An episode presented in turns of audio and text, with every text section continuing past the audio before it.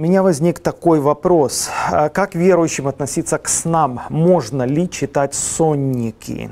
Ну, что такое сонники? Это попытка толковать сны. Это практики многих людей, когда совпадают образы определенные, там у человека во сне выпал зуб, там, допустим, или что-то там, он увидел птицу, какую-то сороку, там, или еще что-то, да, и как бы они сравнивают с опытом прошлых людей, насколько э, мы можем прочитать в этом какое-то определенное послание и так далее и тому подобное, и таким образом предсказать, что-то плохое или хорошее в будущем, но людей всегда интересовало будущее, потому люди понимают, что сон – это когда сознание человека спит, и в подсознание проникает какая-то информация из духовного мира, и можно ли эту информацию прочитать. Вот и все, в принципе. Для этого составляются сонники.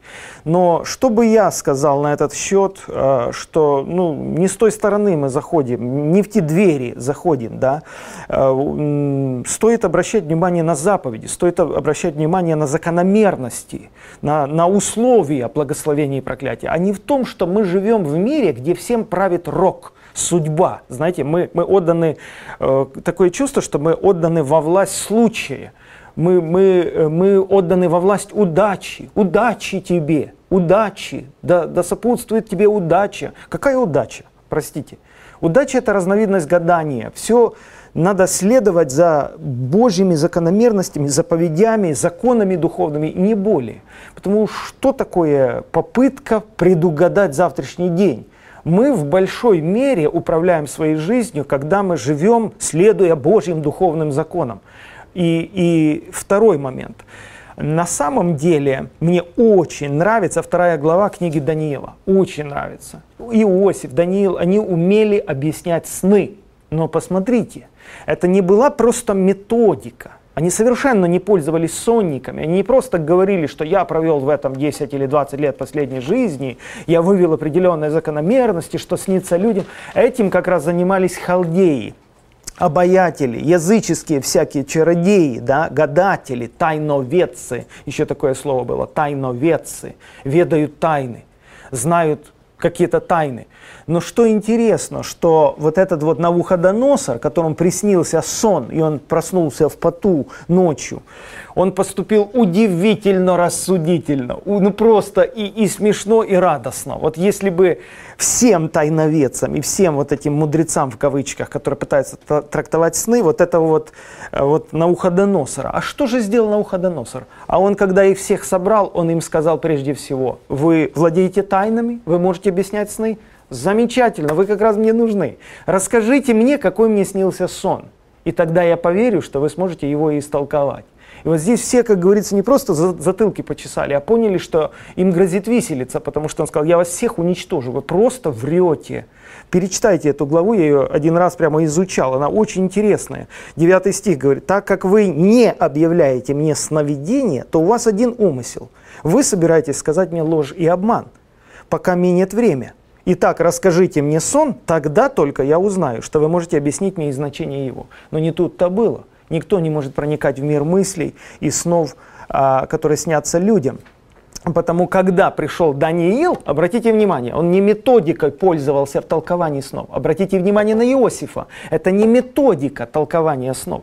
Это не сонники, это не какие-то закономерности, формулы. Обратите внимание, умоляю вас.